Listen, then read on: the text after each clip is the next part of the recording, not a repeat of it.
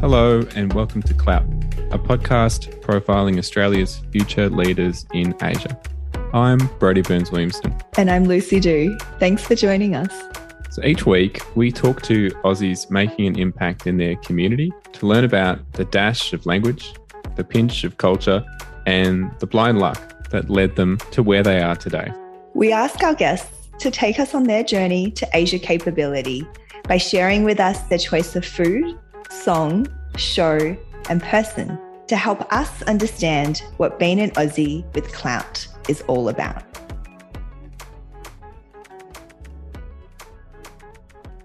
My guest today is Jessica Mudditt, the author of Our Home in Myanmar, Four Years in Yangon.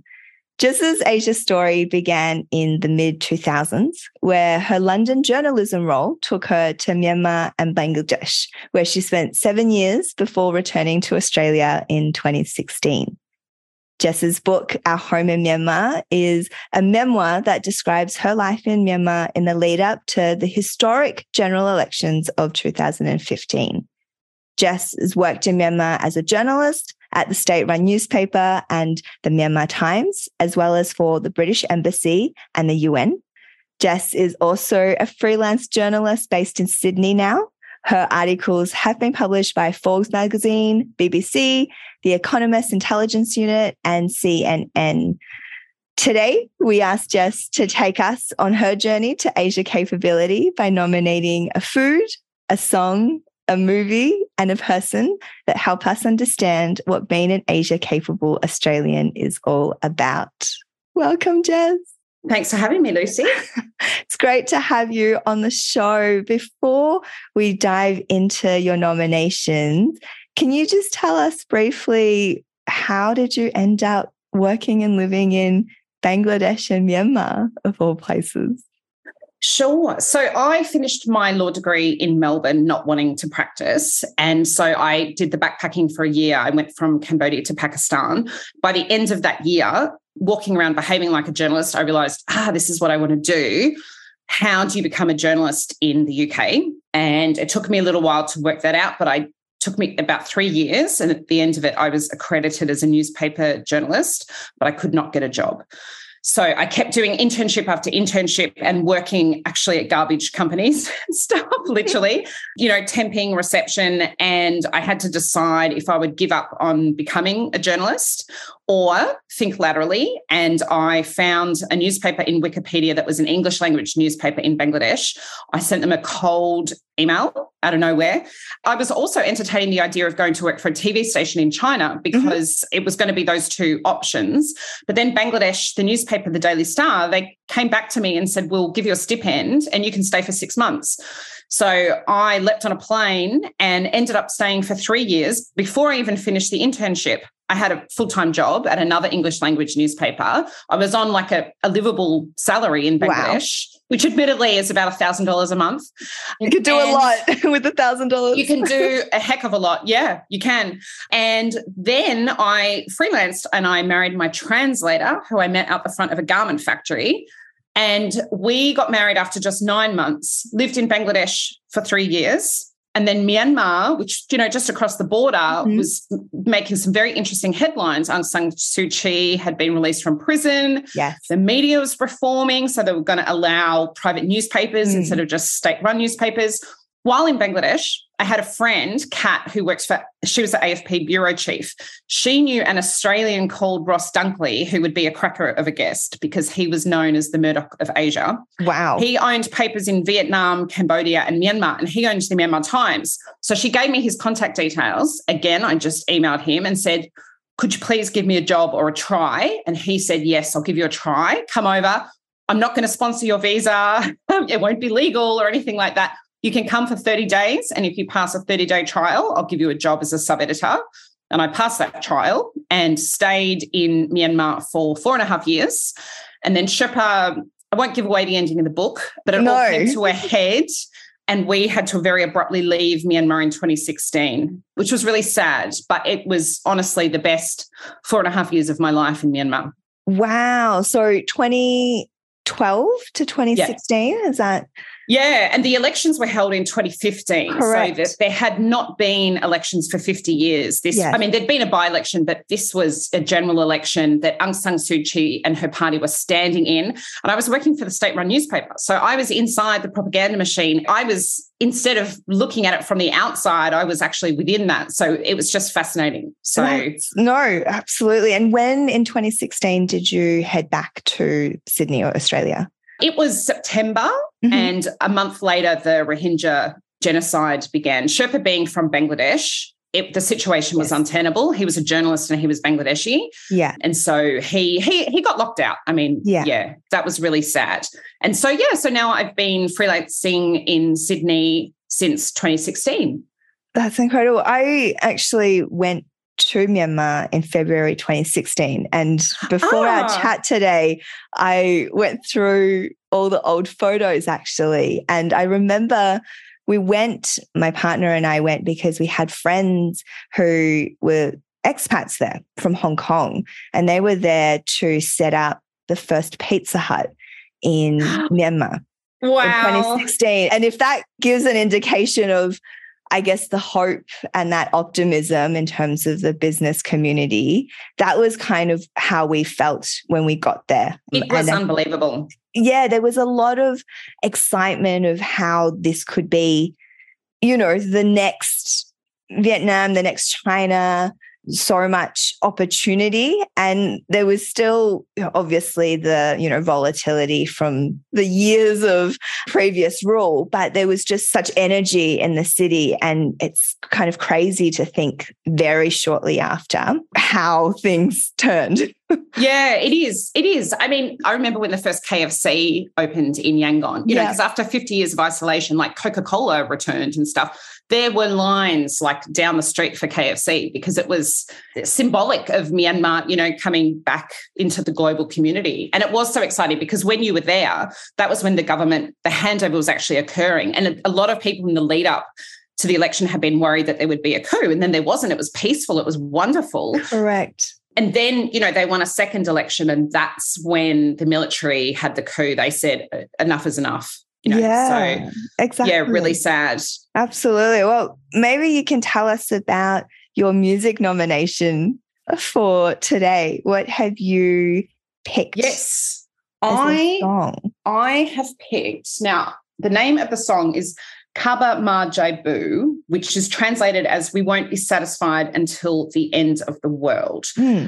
I love this song and I had heard it so many times in Myanmar. And then when I was at a pro democracy protest for Myanmar last year, it was played and everybody, there was like a live band and everybody sung it together. Like, you know, Mhm. a few hundred people were singing it and it was really beautiful.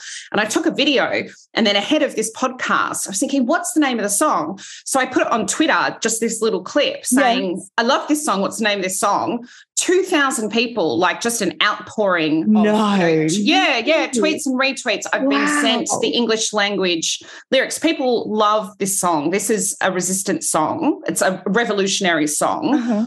It's originally that the tune is by the American band Kansas from the 70s Mhm. but it was adapted around the time of the 88 protests in Myanmar, which were the really horrific student protests when there Mhm. was that was the first kind of serious democracy resistance, and a lot of people died, mostly university students. So it became famous then. And as an anthem of, you know, resistance. And sadly, it's being sung by this generation of people. I think the version I gave to you, that the name of the band is like Gen X Yes. band or something. So it's people, you know, on Twitter saying makes them cry. They wish they weren't singing it again. It really is kind of the song for the people of Myanmar to come together and, and feel strongly united in opposition Mhm. to the Mhm. military. Yeah. And why is that song special to you as well? Does it make you feel? Well, Yeah, it, I mean, I love it. It gives me shivers. Mm. I don't even, I listen to it. It's a beautiful song. It's a beautiful song. I always loved it. And to be honest, it reminds me of shopping in the supermarket, like at City Mart in Yangon, like just Mhm. doing my groceries and that kind of so many memories of just no specific memory, but just blended into those, into my time there. Mm. And then to hear it again and with everybody singing, but seeing Myanmar people in Sydney protesting. I just, I can't believe it. I can't believe where Myanmar is. Mm. And I think that feeling is very much shared by young people. You know, the people in Sydney, they have not seen their family in Myanmar now mm. or two to three years because of the pandemic and because yes. of the coup. And it's not safe for most people to return. Yes. And that's, you know, people saying on Twitter, like, we miss our families and they don't want to keep singing this song forever. Mm. Yeah, no, it's beautiful.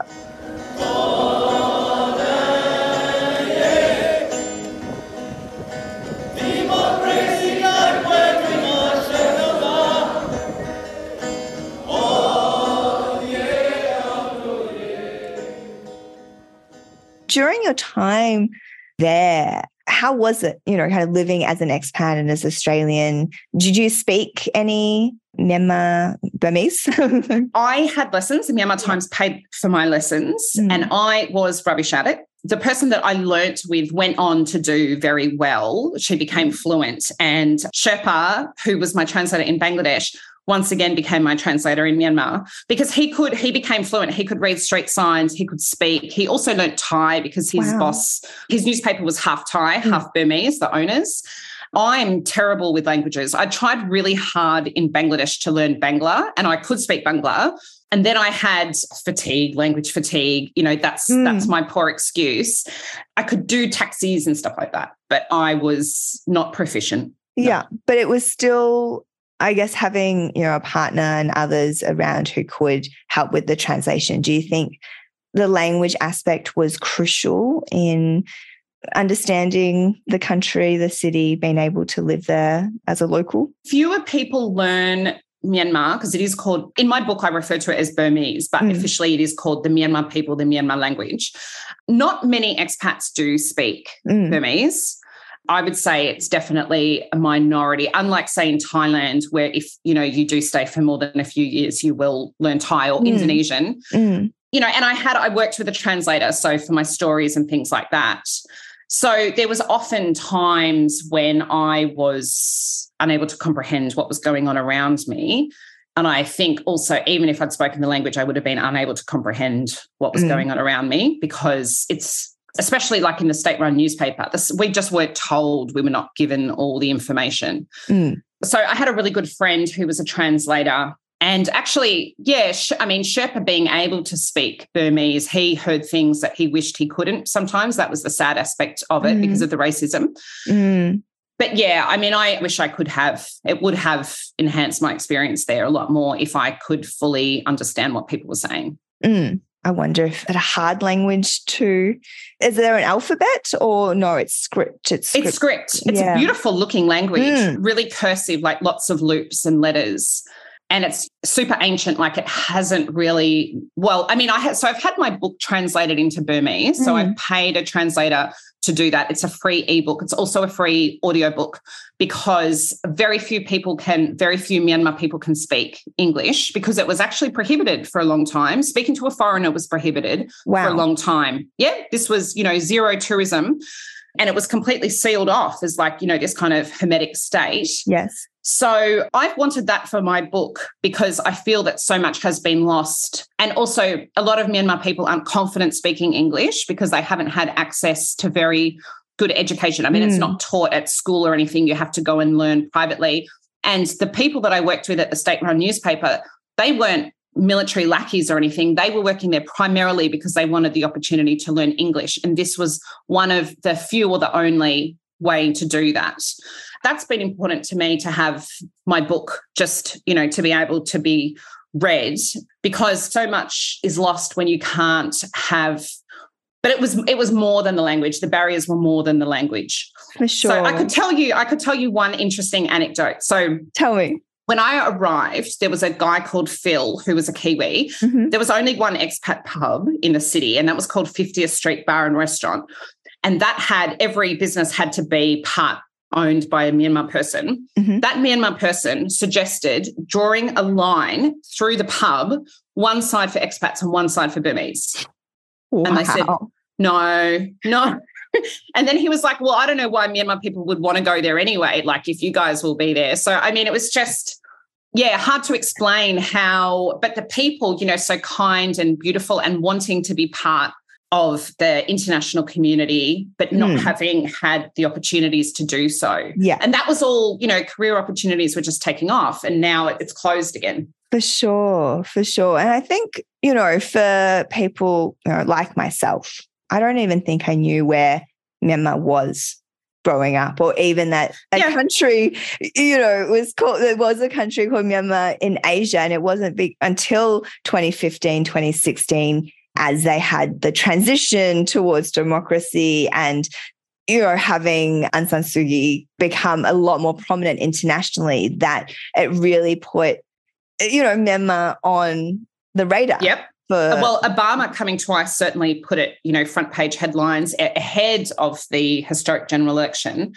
And it, it felt like what is a backwater for expats Mm. suddenly became, you know, the travel darling of Asia for a while. It was Condé Nast's top five place to go because it's so beautiful and it's so pristine. And yes, it's rich in natural resources and it has borders with China and India Yes. and Bangladesh and Thailand. It's and Laos. You know, it's amazing. It's a port city, so much potential, and such a young population. You know, sixty million people. Mm.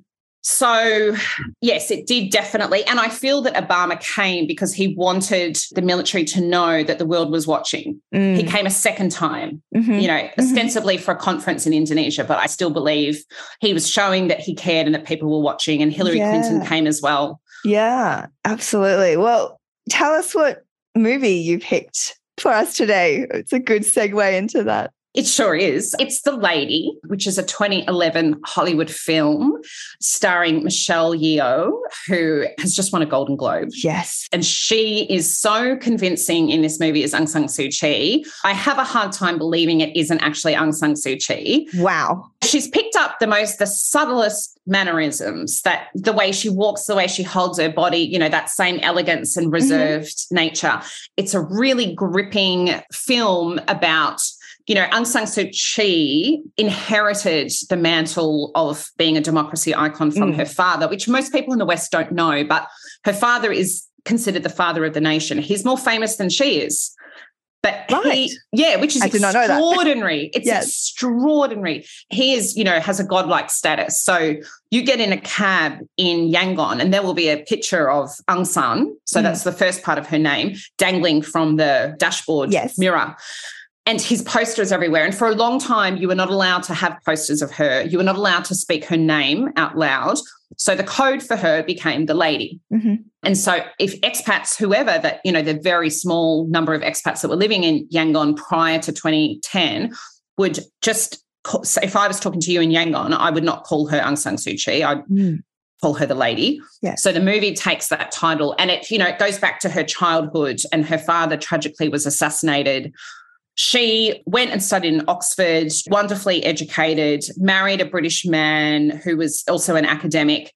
And then her mother got sick and she came back very, very sick Mm. around the 80s, coincided with those terrible protests I told you about Yes. and they needed a leader. She never went back to England again. So it's a extraordinary film. It's really good. It's really accessible. It gives Mm-hmm. you the right amount of information because Mhm. Myanmar is a really complex country. So sometimes it's difficult even to know where to start, but they balance it well. I don't think they go superficially light Okay. It's not detail. too sensationalized either. It's a It doesn't need to be. Yeah. Like the story, truth is stranger than fiction in this case. So I think it's excellent. I really enjoyed it. Okay, we'll definitely include it in our show notes. I will definitely add it to my watching list um, because I And know very little about her, I think. Yeah, and I should just also add that for Michelle Yeoh, she was then barred from ever entering Myanmar. She was put on the infamous blacklist. Interesting. Yeah, so you know because it's still Aung San Suu Kyi had been released from prison,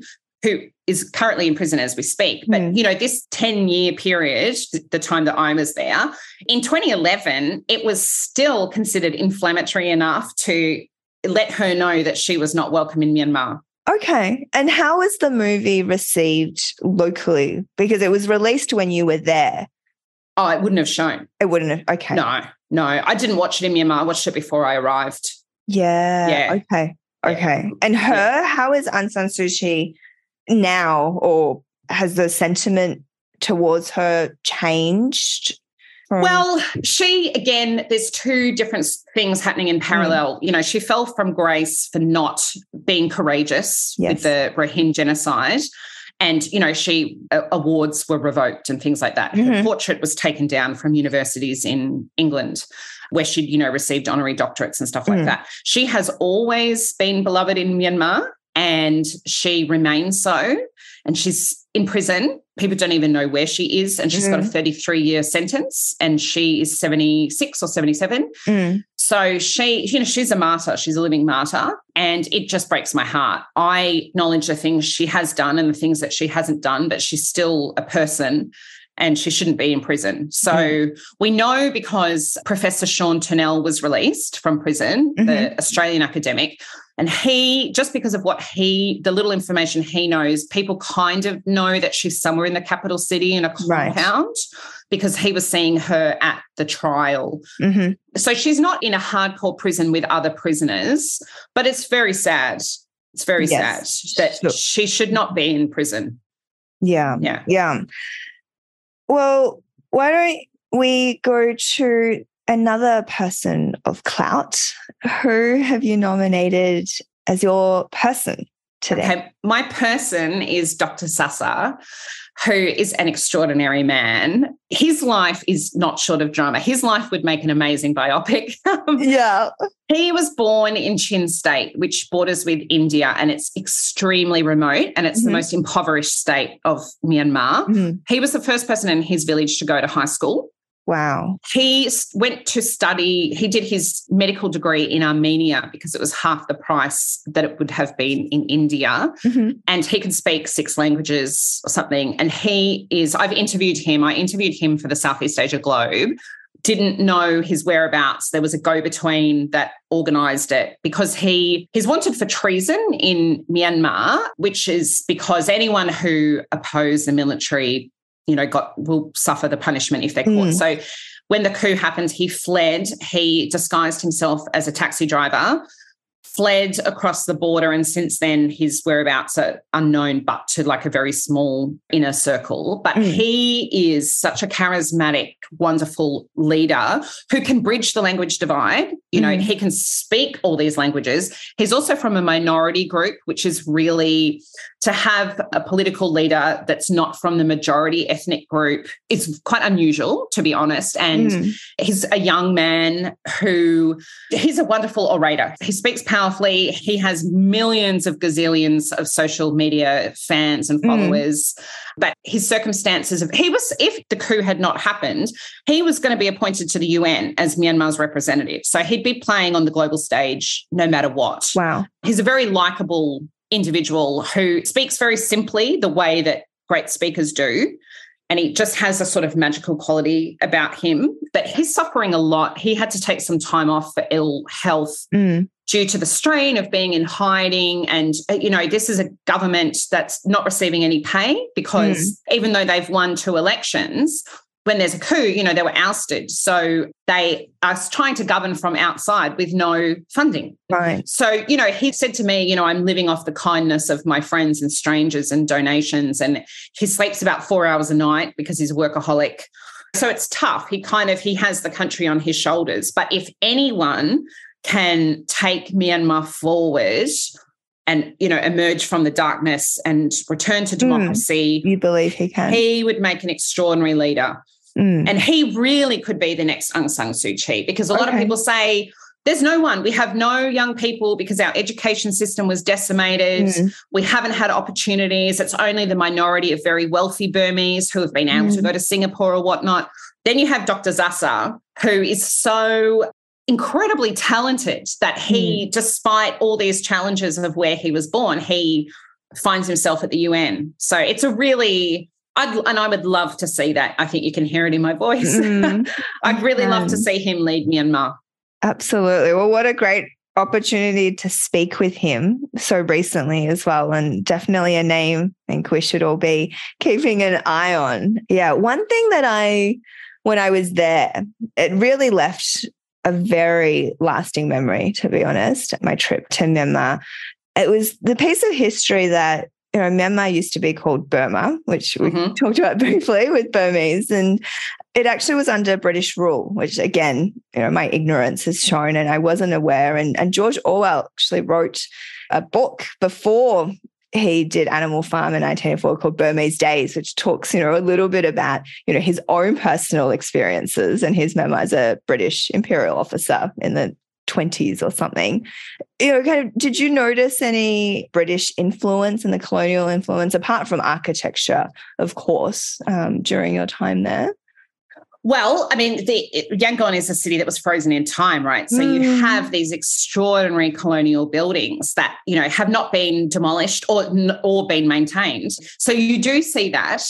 But no, not really, because there was a deliberate effort to erase the British past. Mm. So the street names, there's only one street name, which is Strand Road, which the British embassy is on. Mm. All the other, all the street names were changed, as you know, they should have been. But in Bangladesh and you know South Asia, English, most people are bilingual. The level of of English is incredibly high. But that's not the case in Myanmar because it, you know, English was effectively banned. Mm. English publications were looked upon with suspicion. So really, no. I mean, it was. I worked at the British Embassy as a consultant, and I found that absolutely fascinating because you were talking about the Myanmar Burma you know, it's a political hot potato. Mm. So at the embassy, we had two letterheads. And if it was going to the Myanmar government, who had overnight changed the name of the country, by the way, which is why there's a lot of opposition to it. We, we yes. called it the country of Myanmar and the city of Yangon. But if it was to anybody else, like to the UN or to the Swedish embassy mm. or something, it was Burma and Rangoon. Right. It was messy, you know, and no one in Myanmar calls it Burma or Rangoon except for a few Anglophiles who, and most people actually don't even care yes. what you call it. But there's not much trace of Orwell left. You mm. can mm. go to the Pegu Club, which was redone, which is fantastic, where Orwell used to go and drink. Mm. And I went to his, he was stationed in Moulmein for five years as an imperial right. police officer yes. and I retraced his steps. Oh, wow. And there's a book called Finding George Orwell in Myanmar that you okay. have to read. Okay. And it was written by Emma Larkin, which was written under a pseudonym because it was not safe for her to publish under her name. Mm. And I know her and I've interviewed her. She's another person like Dr. Sasa, and many people have do not, she's under the radar so that she could continue her work and not to endanger the people that she interviewed for this book that she wrote before Myanmar's opening. But Finding George Orwell is an extraordinary book. And if you oh, ask me to say a favorite book, that would be it. Oh, well, include it. We're definitely adding that to our list as well. That's amazing. And to end, Jess, what is your nomination for food? My favorite topic. Yeah. Well, I mean, Myanmar cuisine is unlike any other cuisine I had encountered. I wasn't sure what to expect. Yes. I thought it would be more like Thai. Mm-hmm. It's because that's a neighbor. Yes. But no, it's more like Indian food. So the curries and stuff are rich and oily lots of meat, but Myanmar per capita, the, the biggest rice eaters in the world. That's also a reflection of poverty because there's not a lot of meat mm. available and, you know, sometimes even vegetables. Has many, many, many unusual dishes. And I was like, oh, which one would it be? The avocado smoothie that I loved or the um, Shan tomato salad? But no, I went with the tea leaf salad. Mm-hmm because it's a fermented tea leaf, which is, I don't think any other culture eats, ingests tea leaves. You know, we mm-hmm. all love tea. Like, what culture doesn't have tea? Yes. But this is the fermented tea leaves. It's a salad with caffeine in it. And someone I worked with at Myanmar Times, Manny, who's Australian Burmese, I remember her saying that she, her mum used to give it to her when she was studying to keep her up. Wow. yeah, yeah. Yeah. It's like yeah. having a Red Bull, but have tea leaf salad. Okay. And it's eaten everywhere. You know, we'd have it in the newsroom and there'd be little, you'd have your own teaspoon, you just go and take some. So it's fermented tea leaves, mm. which are delicious with peanuts, tomatoes, sesame seeds, teeny tiny shrimp, like the size of my mm-hmm. fingernail, that mm. are dried and it's just so delicious. It's a combination of kind of sour and salty and almost a little bit sweet. And the, the texture is crunchy, but the fermented tea leaves are moist but okay. dense. And then you got the tomato, you know, which is finely chopped. So yes. it's like nothing else I have ever eaten. And Burmese cuisine is like nothing else I've ever mm. eaten. I say it's close to Indian, it's closest to Indian. Yeah but it's unique. Where can we find it in Sydney or Melbourne? Sydney or Melbourne? Well, I mean, there's a great Burmese restaurant in Melbourne, but I can't remember the name. And then in Sydney, you've got Sun's Burmese Kitchen in mm-hmm. Blacktown. Okay. And there's a couple of like, if you check, there's another one whose name I've forgotten, but there are also, if you go to any like Indian, Nepalese, Fijian grocer, there's a Burmese section. Okay. and you can get these packets, these packets of Lepeto, yep. which is the Burmese name. They're all individually sealed, and then you just combine them all together and then throw in the tomato. Yes. And you can also look up the recipe online. Yes, you've like given that. me one from SBS Food. So that will, yeah. I might have to give that a go. yeah, yeah, definitely. I'd like to see more Burmese restaurants, but mm-hmm. again, it's um tourism was going really well and people were starting to come back, you know, and thinking, "Oh, I'd love to go for Burmese. It has some amazingly delicious foods." But it's just really sad because people will not be going as tourists to Myanmar for the foreseeable future. And so, you know, it's mm-hmm. unlikely that a Burmese restaurant is going to open near you sometime soon, unfortunately. Yes. Yeah. But you can if you, you know, if you do a Google search, you might yeah. be able to find one. I know there's one in Canberra, actually. Ah. I think it's ah. called Burmese Curry or Burmese House. And they used to just do really simple and going to your point about curries, it's that's the closest thing of what I would describe their food to look like. But I the tastes weren't curry tastes. They just no like curries. Yeah. Uh, and it was delicious, very popular place, really, you know, kind of good value for size as well, um, and very popular amongst all the public servants around Civic. Mm, yeah. Mm. And I mean, I should also say in Melbourne and Sydney, and maybe some of the other capital cities, there are ongoing food stalls. So, like in Sydney, every other week there's one at Villawood, and you can go and buy heaps of all the Burmese diaspora mm. cooking, madly cooking every week selling the food and it all goes back to Myanmar to help the democracy protesters. Oh, so okay yeah, if you were to go to Villawood Community Centre, they're doing yeah. an extraordinary sustained effort to do that. So yeah. that's a great way. Like you can also get jumpers with the three finger salute that again the proceeds yeah. go to the democracy protesters. Mm-hmm. So yeah. Yeah. That's awesome. Yeah. Well, I think we're running a little bit out of time. So, my kind of last question, and love to hear your thoughts and comments or you spent all this time in Myanmar and Bangladesh, and now back in Australia. You've published your first book. I think you've told me that you're working on a second. You know, how do you, thinking back to your Asia experience, uh, how has that helped you to be impactful in what you're doing now? It's helped a lot having seen the world. Like i you know regularly it might seem a small thing but as a journalist i regularly interview people. And if they're from india i can say you know which part of india and i was there for 6 months. So i will know which part it's just a nice makes me happy to talk to someone mm. as well to bring back those good memories so it's small things and you know mm. people like i interviewed an amazing tech founder from pakistan who was like oh wow you've been to pakistan we get that rapport quickly. The interview mm. goes better because we've quickly, which is the essence of journalism, built a rapport. So he will trust me to tell me his story yes. and not feel that he needs to withhold information or that I won't get it because mm. I think a lot of Australians don't get it.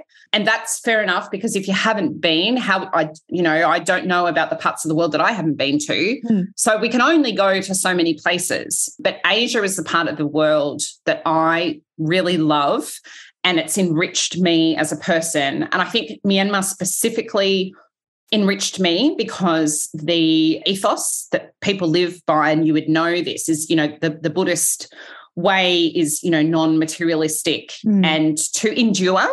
To endure without complaining, mm. which is an art that I have not mastered. Mm. But it gives me the dignity of people that I saw continuing with their lives under the most extraordinary hardships in extraordinarily difficult places to work, you know, geographically and politically, but they maintain happiness and dignity in the way that they carry themselves. Mm. And that will forever inspire me. And to see them now as they continue day after day to hold silent strikes in Yangon, despite, mm. you know, the most terrible repercussions if they're caught, is will forever, I hope, give me perspective as well in Australia. We are such a wealthy country. Mm. It's not perfect, but my gosh, you know, the starting point is just that much higher. So, you know, I'm a parent now. I've got a two year old and a four year old, and I mm-hmm. hope to.